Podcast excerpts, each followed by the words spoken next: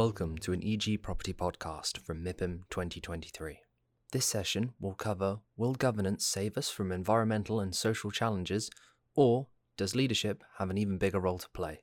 Chairing this panel is Tim Burke, Deputy Editor at EG, and he's joined by fellow panelists Daniel Chang, Managing Director of ESG at Hines, Jess Kennedy, Associate Director of Climate and Sustainability, Arup, and finally, Petri Valkama, Partner of NREP. Okay, good afternoon, everyone. Um, welcome if you've just popped in. Welcome back if you've been here earlier. I'm Tim Burke. I'm EG's deputy editor. Uh, this next panel this afternoon is about leadership and specifically the type of leadership that will let real estate companies tackle the really big environmental and social challenges that they're facing, both in their businesses and in the businesses that they're doing business with. There were too many businesses there, but you, um, you know what I mean. So we have three panelists and 45 minutes. Probably too many questions to get through, but we'll give it a shot. Um, we'll be asking how the best corporate leaders are driving responsible initiatives in their businesses, how they can galvanize their workforces to follow that lead, and how they can go beyond what regulation uh, necessitates them doing to uh, create and shape uh, a corporate culture around some of these issues. Uh, I'm joined on stage by Daniel Chang, Managing Director for ESG at Hines, Jess Kennedy, an Associate Director for Climate and Sustainability at Arup, and Petri Valkama, a partner at NREP. And I will start by asking each of our guests just to tell us a little bit about themselves, their role within their business, and the perspective that they're bringing to the discussion this afternoon. Um, Daniel, I'll start with you and we'll work our way along. Thanks very much, Tim. Is this working? Sounds yeah, good to sounds me. Sounds good. Okay. Um, so, hello everyone. Um, good afternoon. Uh, my name is Daniel Chang, and I'm the European lead for ESG at Hines.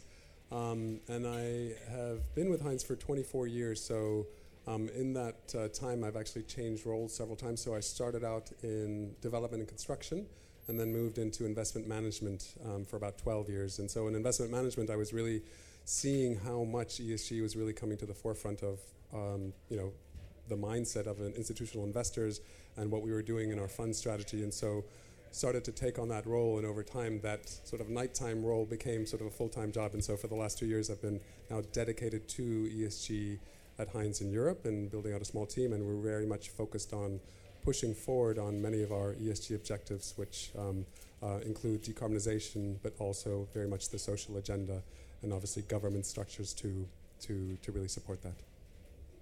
Thanks. Jess, over to you. um, hi everyone, Jess Kennedy, uh, Associate Director at Arup. Um, so, for those of you that don't know Arup, Arup um, is a, a, collective of engineers, designers, advisors, specialists, um, all with a, a, sort of shared um, ambition to, to shape a better world. We're approximately 17 or 18,000 people across 140 um, countries globally. Um, we're owned in trust, purpose led, so very much with a focus on um, um, sustainable development. Um, I've about 20 years' experience advising organizations. So, my role at Arup is as an external consultant. so, very much a focus on advising organizations, predominantly in property, but also in other sectors, on how they approach sustainability or ESG. Um, uh, so from that sort of strategy development and implementation process through assessment and reporting, etc. But for me, it's really, really important that those frameworks, that sort of strategy approach, is is underpinned by a really robust um, technical, practical approach and interventions. And I guess I'm lucky at Arup to have that breadth of engineers and designers that can that can mean that anything that we do put forward is is underpinned um, by that by that technical approach. Um, so I guess today I can reflect a little bit on Arup itself. I've been at Arup for 15 years, so I'm quite um, um, got some perspective on, on the journey that Arup's been on and play some sort of advisory role, I guess, in terms of what Arup does organisationally.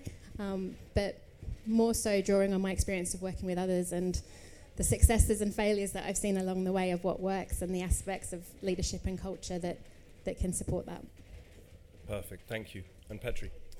Hello, everybody. My name is Petri Valkama. I'm a partner and member of the investment committee at NREP. Um, and NREP is uh, the largest real estate investor and developer in the Nordics. Uh, we are managing roughly 20 billion AUM, and we have more than 700 colleagues. Um, and while we are originating from that region, um, we are actively um, finding new markets. We are in Poland, we are in Germany, we are actively looking at the UK market. Um, and we sort of see that you know the Nordics uh, on sustainability in many ways are uh, you know very far in, for example, the regulation as well as aspirations of companies. And for us, strategically driving the sustainable transition of the built environment is a core part of strategy and how we invest and how we define our strategies. And as a concrete example, we have set a very ambitious target to be CO2 neutral in our portfolio by 2028, including operational and embodied. And now everybody say that the embodied is like super hard, and we know that, and without offsetting. And, and we realize that this is a, a, a super difficult target, uh, but we are already at the stage where we internally talk about the operational part as being the easy part in this equation. Uh, so very happy to be here with you. Happy to have you here. Thank you very much, all. Um, Jess, I'd like to jump back to you and talk about um, your work in advising external companies on sustainability. So they're, they're coming to you to help them shape a strategy, work out how they're going to benchmark it, work out what the end goals are. When you're having those conversations, how often are they bringing up topics like leadership within their business, like creating a culture around the, the issues that they're speaking, speaking with you about? And has that changed over the years? Um, there's a lot in that. I think um, often when companies come to us, I wouldn't. We always sort of test that that benchmark, if you like, of where they are on that sliding scale, and, and do they want to be leaders? Do they want to be close to leaders? Do they want to be following the pack? You know, what's their attitude to risk? I think is all part of that. Um, but quite often, w- before we're having those conversations, it's it's really helping them work out where to start and how to get create that culture and, and really they're more interested in how we're going to get success how we're going to achieve the outcomes that we want to achieve how we're going to work out what those outcomes are um, and so I think our approach is, is more to, to create um, a, a, a, process or a way of working with a client that enables um, that sense of leadership and culture to come through that process. So there are a number to bring that, make that a bit more tangible. A key aspect is is getting that buy-in. So right from the start, it's really um, looking at all the key stakeholders that need to be involved. So if you start with the top management, for example, without that, you're not going to have the resourcing, you're not going to have that commitment that's going to flow through the organisation. Um, so understanding the drivers, being able to put the business case forward is really important to get that, that support at that level. Um, then you really need to look at the structure of the organization, the, the role that you might need around head of sustainability or a similar type of role. You need that person to own it, to be driving the momentum, to be inspiring change to the organization. Um, but what's really important is um, that that person is not tasked with delivering the whole thing and, oh, that's okay, so and so will will deliver it, we're, we're, we're done it's very much um, a big part of the leadership that, that needs to be embedded in is understanding that it's a responsibility of all the key parts of the organisation. So we'll work very hard to to, um, to to bring in the key leaders. So in a property context, the development managers, the asset managers, the investment managers all need to be really bought in from the start. Um, the employees, obviously very very key part of that and part of creating the culture that you need as well. So. Um, uh, they understand the issues and they'll probably be the best people to come up with some of the solutions as well. So finding ways to make sure you're listening, make sure they have a voice, make sure there's structures in place for them to be involved in the process is really important.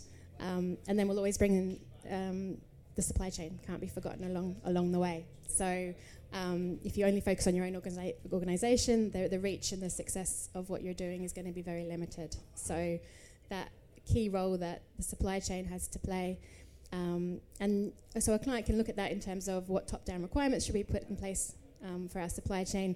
But I think more importantly, if you can create that culture of working with your supply chain, um, uh, so that perhaps you're setting out the outcomes, but you're getting the supply chain to come up with the solutions with you, as opposed to being asked what to do. I think another way of engaging the supply chain is making sure that they're contractually engaged to do what you want to do, um, but also that you're working with them to understand what the issues are that might be impacting their ability to, to, to drive change. And maybe you can help work with them to address that, or maybe um, you can you can bring others together in the industry to start to address that. Mm. Um, so I think a, a, key part of this is, is that buy-in, um, bringing in external stakeholders as well, so your customers, your investors, whoever they may be, and not just communicating at the end of your approach, but bringing them along that journey with you. So I think I'll answer that by closing and saying it's, it's buy-in in the first instance and bringing all those stakeholders together that can be part of the solution there. Your point about the supply chain is really interesting because I imagine that that's a huge challenge. Daniel, in a business like Hines, how do you how do you tackle that? No, uh, I think that's a really important part of the, the whole process, and I think um, so. To start off, uh, Hines has a net zero commitment uh, in operations by 2040 for scopes one, two, and three. So that includes the supply chain, it includes occupiers, and so um, really engaging with all of those different stakeholders is, is a key ingredient in successfully achieving that, that, that target.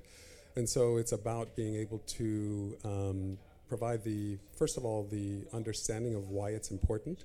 Um, not just setting those objectives, which have been set out very clearly in the messaging and the priority of that, um, and also the, the resources in terms of the team and the extended team but also making sure that people understand why it's important and why they need to, um, you know, the creation of value um, of ESG and, and, and how that, um, at the end of the day, also comes together with the bottom line. Um, and so, um, you know, there's mechanisms of doing that. There's one, for example, is making sure that you are upgrading people and you have that forum of discussion so that they understand what they need to do, how they're going to do it, but why it's important. Um, with respect to supply chain, it's about making sure that we have the clear objectives for each of our project teams so that they're able to engage with the value chain um, in terms of uh, whatever the criteria are that we have as objectives, that they are also um, aligned with, with how they're communicating with them. Um, and extrapolating that also to the occupiers, um, which is a significant part of, of, of, of what we're working towards it's about also creating, um, you know, that engagement with the occupiers, having tools, for example, like a, we have something called um, Hines Go, which is a, a guide to engage with occupiers around what the types of topics they should be focusing on in their spaces so that we can engage with them in a more close way to work towards um, reducing carbon, but also social engagement. Um, so it's also about providing those tools and those governance structures to help to um, allow that, that, that, that, that uh, fruitful discussion. Petri, when, when we were talking before, you made this point that when we're talking about governance and leadership, this isn't an, an either or issue. That the regulation will will create the motivation, and then it's up to leadership within the companies to, to sort of turn that into uh, into a vision. If we take NREP and its work, how how do those two sides of the equation balance out in what you're looking to achieve? So, in our view, the whole transformation in a company will start with the conviction of the leadership. Uh, the thing is that you know when you start to analytically look at this on a case by case basis, very often it will e- easily be a you know situation on a micro level that you can sort of analyze and cut and dice it you know in so many ways that you can find the arguments for both directions. And therefore, the companies that actually you know take the steps and manage to scale them are the ones where it is the conviction, of course, in a fact-based manner, but still a conviction that this is the direction where we are gonna, you know, find the future of the business. And then, you know, for that that conviction to be there, there are some who are finding it in themselves and in their vision that this is actually where the whole industry will transform.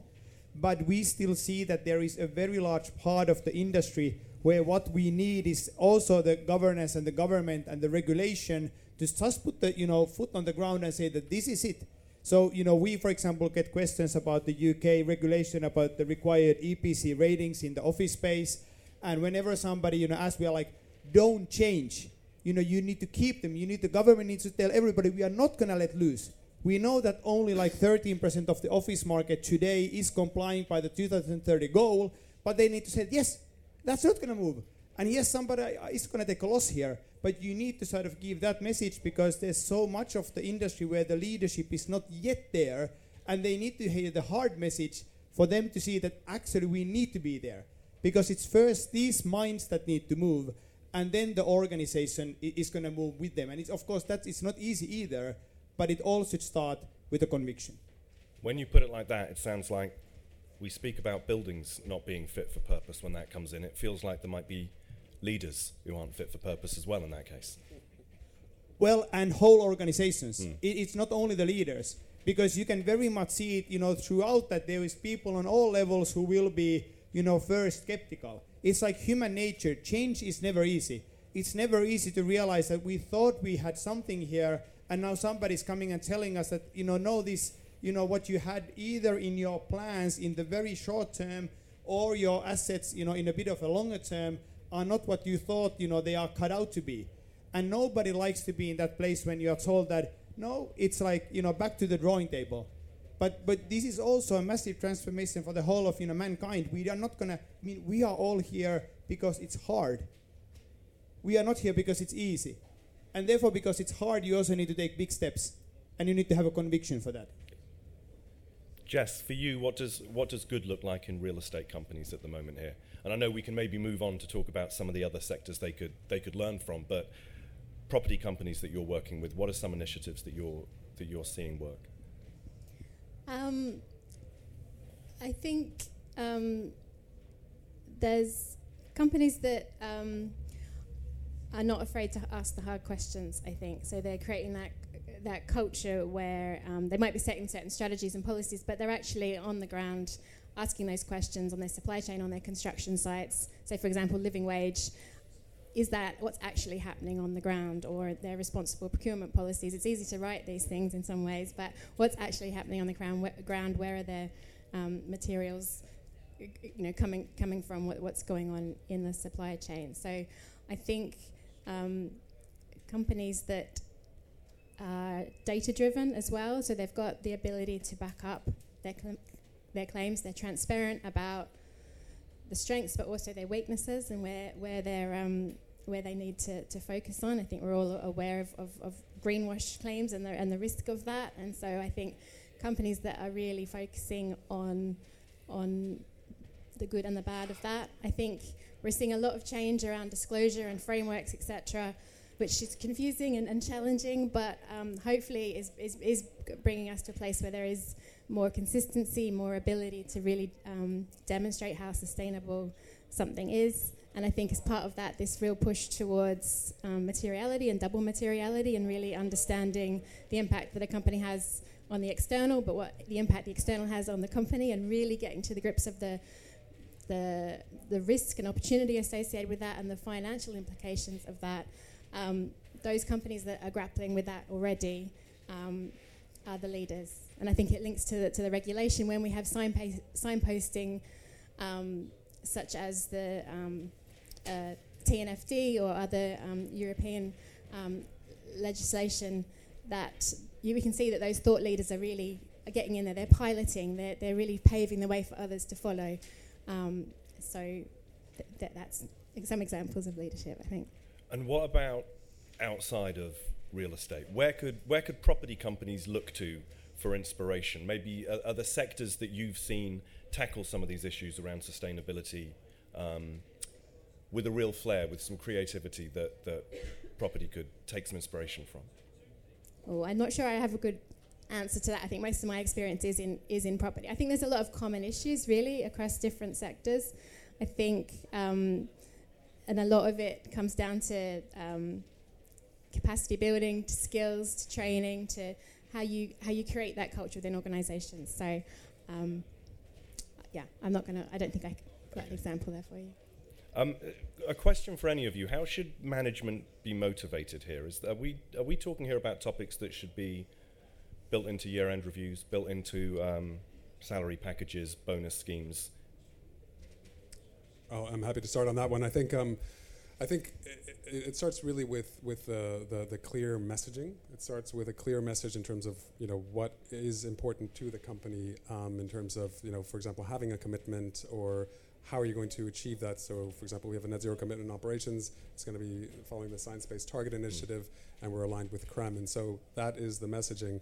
But then it's also the priority of the messaging in terms of, you know, how you're prioritizing that in terms of the value process for a firm. But then it's also about, you know, you know, to your point, Jess, about making sure that you are actually doing something about that and showing that by having the resources available in terms of whether that's internal or external resources, um, to be able to you know have that change management and provide those tools and resources and the and the clarity of what needs to get done, um, and then ultimately also by example. I think um, you know having someone in leadership or different people within the organization that are taking leadership positions really is something that then can inspire people to do more. I think there is a role to your question around you know governance structures to motivate the organization to move forward. So having, for example, you know, ESG goals as part of your end of year reviews has a role to play. It doesn't necessarily need, be, need to be prescriptive in terms of what that goal is, because the important thing is to embed ESG across the organization. An ESG team is a limited resource, but making sure that you're embedding that across the whole platform, I think, is the end goal in the different parts of the process of the business. So having those goals can help to, to, to foster that equally what I mentioned before, you know, having the governance structure of having an upskilling training program around ESG can help to then motivate people about those goals, um, but also why those goals are important and how they're creating value. So I definitely think there's lots of ways that you can motivate people through certain governance elements, like the two that I just mentioned. I really love your point on embedding it and I think it is fair to say that, especially in the transition period, yes, there is a you know role for these different you know tools. But if we take a step further, like where do we actually want to get to? We would rather want to get to a point where the def- defining factor of the business is that it is CO2 neutral, and then it's not rather you know saying that okay, is there a bonus on what is your CO2? But it's more like we expect your business to be CO2 neutral and then we are measuring you on the business you generate as an example. So it's more like a, you know like a hygiene type of a bar. And of course we are not there yet, and we need to do business in between. So we need to find a pragmatic solution. And yes, therefore there are going to be you know steps here in between. Uh, but just to say that the long-term you know target should not be a, a sort of a weak compromise, but it should be a very ambitious target. We're about um, halfway through, so I was going to open it to the floor and just see if anyone here had any questions that they would like to put to the panel or any specific panelists. If we can get a mic. Hi, I'm Vincent van Bijleveld and I had an investor a collaboration of, uh, let's say, investors like APG, Neuberger, Wellington that are invested in real estate. And um, when we are engaging with both listed and non-listed real estate companies, we see a lot of companies having set net zero targets some try to reach it with offsetting, which is obviously not really valid.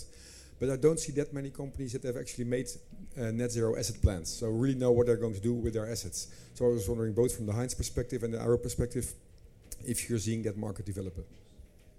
Yeah, I'm happy to start. No, so definitely that that that that, that is the case, and I think um, to the point that we were making earlier, you know, one thing is to have a strategy, but you need to now be beyond the strategy and, and really implementing and, and working through what you're going to do in your assets. And so um, we call it net zero roadmaps or energy audits or whatever the, the terminology is, but we're definitely already have been obtaining them um, and laying them out against CRREM um, and really seeking to understand what the carbon levers are individually you know, tailored to each asset.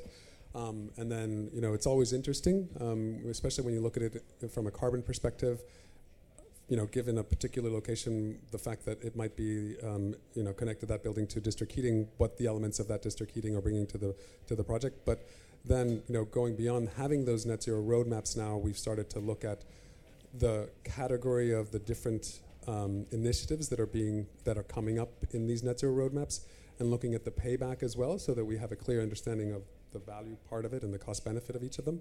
Um, and it's always interesting to see that the big picture is that they tend not to be as as expensive as, as you would think. Um, so that's that's a revelation as well. Obviously, that needs to be overlaid sometimes with what that specific business plan is, but um, I would say that that, that is uh, now a, a, given to be obtaining those, and then obviously the next step is you know how you how you implement some certain elements. But you know many of those elements are already being implemented. I mean, I've seen different companies take different approaches to setting targets. Some setting those ambitious targets and then worrying about how they're going to get there later, and others really wanting to understand the implications of those of that target and the, the cost implications, etc. Bef- you know, before they commit. And there's pros and cons of, of both of those. I think, you know, um, to that point where um, obviously lots of companies are now doing that asset level um, net net zero strategy or looking at a portfolio level or an, or an asset level and you know thinking about the risk of stranded assets etc um, so I, I, you know I assume we're only going to see see more of that. For us putting those plans in place has exactly been one of the core and the heavy lifting parts of the work. And then also identifying the repeating scalable solutions uh, is one of the core ways in which we see that this can be scaled across the organization. And that's actually a question we really get a lot like, how are you going to get this done? Not only in you know one or two assets, but in hundreds of assets and with hundreds of people working on them. And there it is that it goes concrete. Uh, so, as a concrete example, if we are, for example, looking in the investment committee today, let's say a residential investment in the Nordics, and somebody's bringing it forward without a heat pump based you know solution we have the IC asking questions like why not? This is a standard toolbox solution you know for getting there. Why are you not doing this time? What is your evidence that this is you know nonetheless meeting the objectives that we have set? And i know this is a detail let's forget that but it's the fact that you go into the scalable solutions and then the you know everybody in the organization can at least get that done even if there's the long tail of actions on a project level or property level, which will then be more intense. Um, Daniel, you touched on you touched on training earlier, and you were talking about resources within businesses. What kind of talent issues are your companies facing here? What new skill sets do you need to bring in on this journey, and is it is it easy or challenging to find those um, in the marketplace at the moment?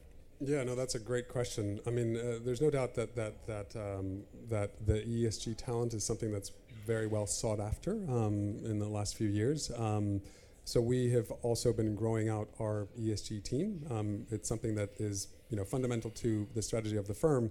Um, but for example, in the last two years, we've created a carbon team with a head of carbon.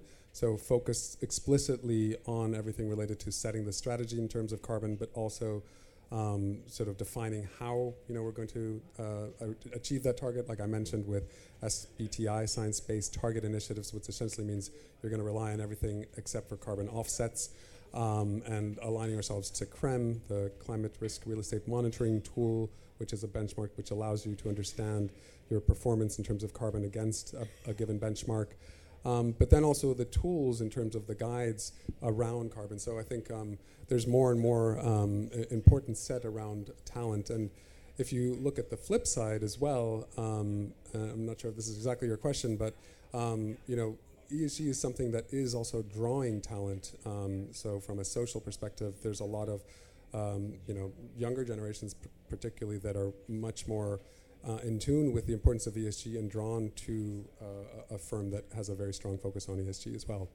Have you seen that shift at Hines? You, you commented on you know, you, your, your sort of 20 plus years within the business, your current role being over 18 months, and that sort of shift that you've seen more recently. Uh, is that in part being driven, do you think, by a, um, a new generation coming into the industry somewhat? Um, I don't think necessarily, but but I definitely think the sense of urgency around the goals that we've set for ourselves and wanting to achieve them, um, you know, really have um, meant that we all need to be having the right talents and skill sets uh, to be able to achieve those goals. Yeah. Jess, is that is that idea of talent something you're talking with with external clients a lot? Yeah, I guess I could think about that from two perspectives. So if I l- look at the clients that we're working with, um, I guess in the past we might be working with an organisation that um, sustainability was part of somebody's day job. Um, whereas now we've really seen a, a move towards uh, companies building their own ESG teams. And um, I think that's positive. I think it, it, it, enables companies to do a lot more, a lot more quickly. Um, because I've seen that sort of lack of resource being a real issue in the in the past with companies. I've also seen um, the skill sets that are coming into this space much different. Like, you know, it's, it's, quite different. So this idea of, of you know finance, executives, for example, shifting into ESG roles, so bringing that much more broader perspective into these roles, much more business linked um, understanding, I think is really changing how um, companies can think about that and the ability that they have to embed this within their core business. Um, I think from Arup's perspective, it's it's a you know it's a big issue for us in terms of, of talent, of, of access to, to, to skills and um, knowledge and experience. So we place a huge emphasis on on um, on um, upskilling, on sharing knowledge across the across the organisation. Um, also on recruitment, but it, it, you know the, the, there aren't enough people necessarily out there with all the skills. So it's very much about upskilling ourselves, sharing knowledge, especially between um, geographic regions, so that um, we can deliver the work that we want to deliver. Any thoughts from you on how has how has NREP's team been shaped or, or reshaped as you've as you've pushed this priority further? So we come from a very active asset management, hands-on value creation, development background in terms of competence, mm. and a lot of these you know competencies are in that space. So it's been more incrementally strengthening these, uh, plus adding the really deep expertise on the uh, ESG. But then you know actually you know, funnily enough, the bigger impacts might be on the general, uh, you know, finding competence on the market because we do see, especially in the Nordics and especially in some markets within the Nordics, it's also funny there are clearly market level differences. Uh, that there are, you know, people who are really, really driven by the agenda, who are who would actually take a, you know, let's say trade-off in the, you know, uh, compensation package, who would take a trade-off in the in their career to pursue, uh, you know, career where can they, where can they can really impact the uh, ESG. Uh, you know, what where it's, it's basically like a direct impact from what they do. Daniel, I wanted to, to pick up on a word that I remember you using a few times um, when we spoke before this panel, and that was creativity and the need for leaders to start to come up with more creative solutions. Un- unpack what the idea of creative leadership looks like to you when we're talking about this issue. Yeah, yeah, I think it comes um, back to um, you know the thought around leadership and governance and what is important. And I think we tend to think of governance as you know frameworks or structures or due diligence checklists or things that we need to comply with. But you can also use governance in a way to motivate and to inspire and to educate. And so for example, um, we've created a forum within our European platform that we call the European ESG League, which is a forum where we um, talk with different people across the platform in terms of showcasing you know, best case studies of how they've worked on a p- project in terms of a particular social agenda initiative, initiative or you know, decarbonization um, approach that helps to inspire so that you know it's not just about this is what you need to be doing, but this is what good looks like, and this is something that you can work towards. And I think that creates also a little bit of a healthy competition, um, but also motivation to, to learn from that. And um, and so I think a lot of that comes from having that governance structure or that forum that allows for that learning and motivation and, and inspiration. Um, and and also, you know, I, I, guess unpacking that a little bit, it, it comes from from from example, from setting examples. So um, when people within our um, firm are taking on leadership positions in, say, for example, ULI with um, something called C Change, which is about um, linking carbon performance with valuation. You know, in that position in, in, in the industry, that is something that within the firm, you know, has repercussions in terms of people seeing that as, as, as something to aspire to.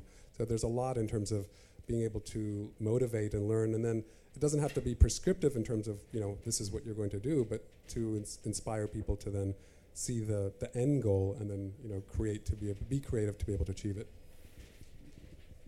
Sorry, I thought you were about to ju- jump in. Go for it, like. please. Because um, I think it's a really nice space, and I think, I mean, in, in Arup we think about that in lots of different ways. But um, I think the storytelling aspect of this is really important, and and um, uh, we have to bring people along the journey, and they have to. Um, they want to understand the challenges as much as the, the, the good shiny news. I think so. Um, thinking about how you can be creative with getting that buy-in, bringing people with you on the journey, convincing people of, of the why and the reason to do this. I think there's a there's a there's a lot of creativity in that, and we can learn a lot from from um, those that, that that excel in storytelling. Um, I think kind of linked to that is in our in our we have a lot of flexibility and a lot of encouragement that sustainability is everything and it, it, needs to be part of everybody's day job. And there's that flexibility to think about well, what does that mean for my discipline and what does that mean for the services that I'm offering?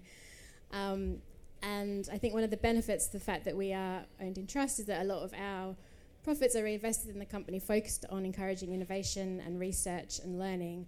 And the way how it works is that anyone in the company can have access to that funding as long as they've got a good idea of what a good idea and something you know, something good to do with that funding. Um, and so that really, I think, creates that creativity, if you like, within the organisation that anybody can should be encouraged to come up with an innovative yeah. idea. To us, it seems that there's like a large, you know, impact simply from fact that we humans are social. So we love to see the stories, we love to see the examples, we love to also sort of learn from them. Um, and then, you know, on our side in NREP, we see that actually achieving our goals is also a lot about what we can do in the industry. You know, the getting to actually being able to scale the solutions hinges not only on our desire and ability to identify the solutions, it hinges on the industry being able to execute. Mm. And even, you know, for the operational, it's important, but it's even bigger for the embodied like you know we are not going to be zero with the carbon uh, you know in the you know steel and the concrete if those industries don't take those steps. And those industries don't take those steps because there's one who wants it. They take the steps because the whole industry actually wants to go that way. So for us it's also about how can you inspire others? How can you show it's actually not that difficult? And then how you can sort of set the example so that also the change agents in other organizations who want to see it are putting the flag up and say that, hey, we actually hear this can be done. Why are we not doing it? Jess, can I jump back to you? Because I, I realise that I've been asking you a lot about what clients are telling you. We haven't talked that much about Arup's own journey here. Um, what progress is being made within the business on its on its ESG strategy and how it's embedding that uh, across the um, across the company? Um, so, like many others, we've, we've set a net zero uh, target um, for our global operations.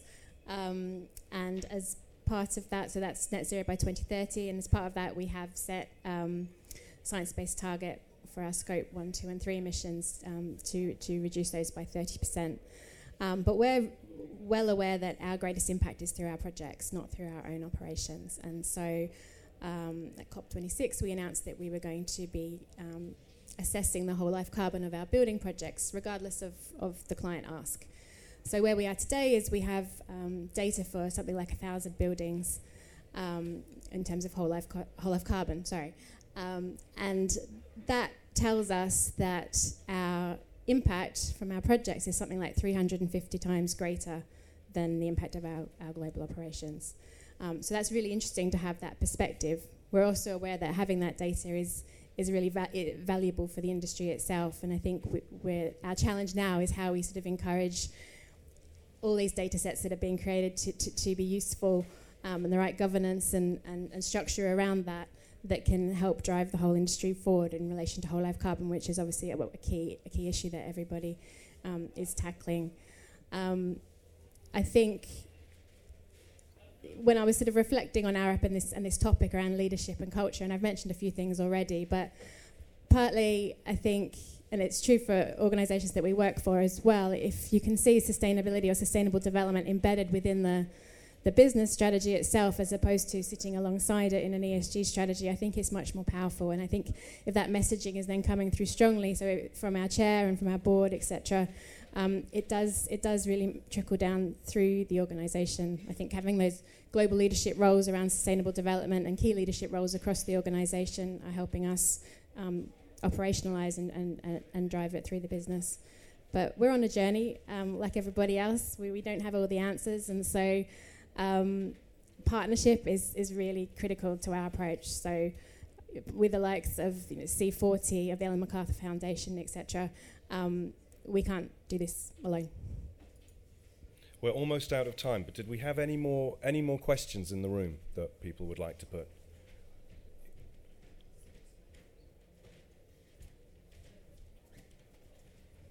Um, Thanks everyone for, for your really insightful comments so far. I guess one of the things that I wanted to ask was um, we've heard a lot about the kind of the the carbon challenge and, and the way you're looking at it, but obviously ESG is, is broader than that. Uh, what should our leaders be thinking about next uh, as the next challenge that they should keep an eye on? Who's up first? I can jump in, but then let, let others. I think it's interesting that you know some organisations will do one topic at a time, and that's their way of um, gathering momentum and, and feeling like that's what they can cope with. But I think it really comes down to that materiality of understanding what are the key key issues. So you know we're well aware that you know nature and, and, and socioeconomic issues are, are just as important and don't often get the focus that they need. You know we've seen a lot of conversation around um, net zero. I certainly have in the last couple of days, but um, I'm particularly passionate about the the, the approach needed for nature, um, and I've worked a lot with, with, with some organisations on that. Um, but I don't think there's one size fits all. I think it's about understanding where your, your local context, what's important for your organisation, and then uh, putting an, an approach, an effective approach together for that. Yeah, I can add to that. I think you know when we think about the, the E in ESG, we tend to think about decarbonization and things like biodiversity and circularity. But the S is really then where we start to talk about the impact that we have on people, right?